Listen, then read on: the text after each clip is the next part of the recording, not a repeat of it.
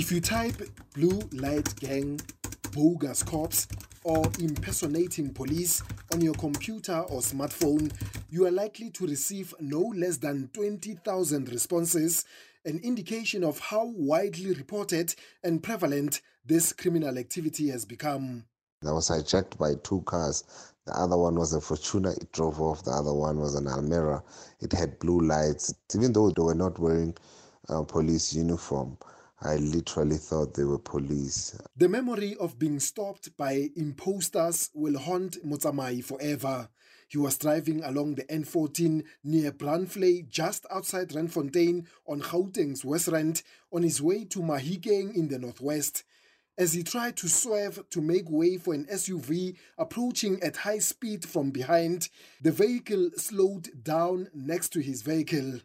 I hear like a siren out behind me, blue lights and all that, and I was like, oh, maybe it's because I'm driving on a yellow lane, or it's just a stop and search, maybe they are police, you know. It took 5 seconds. I heard voices saying, don't be stupid, we will shoot, don't be smart, we will shoot.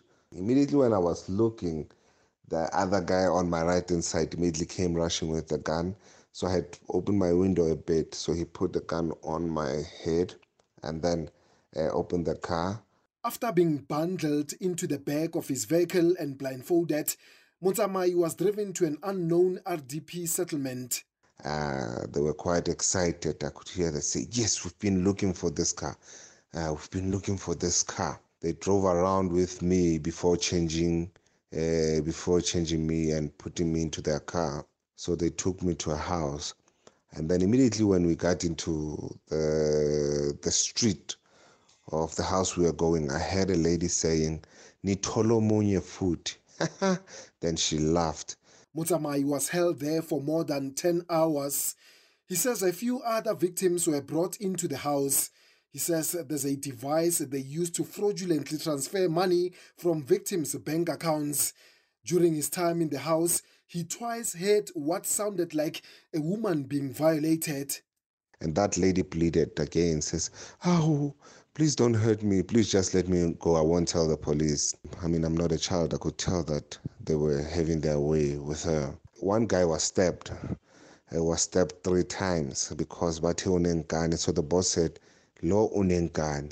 Motshamai was eventually left at a secluded farm. He was rescued by a passing motorist who took him to the Randfontein police station, where he has opened a case.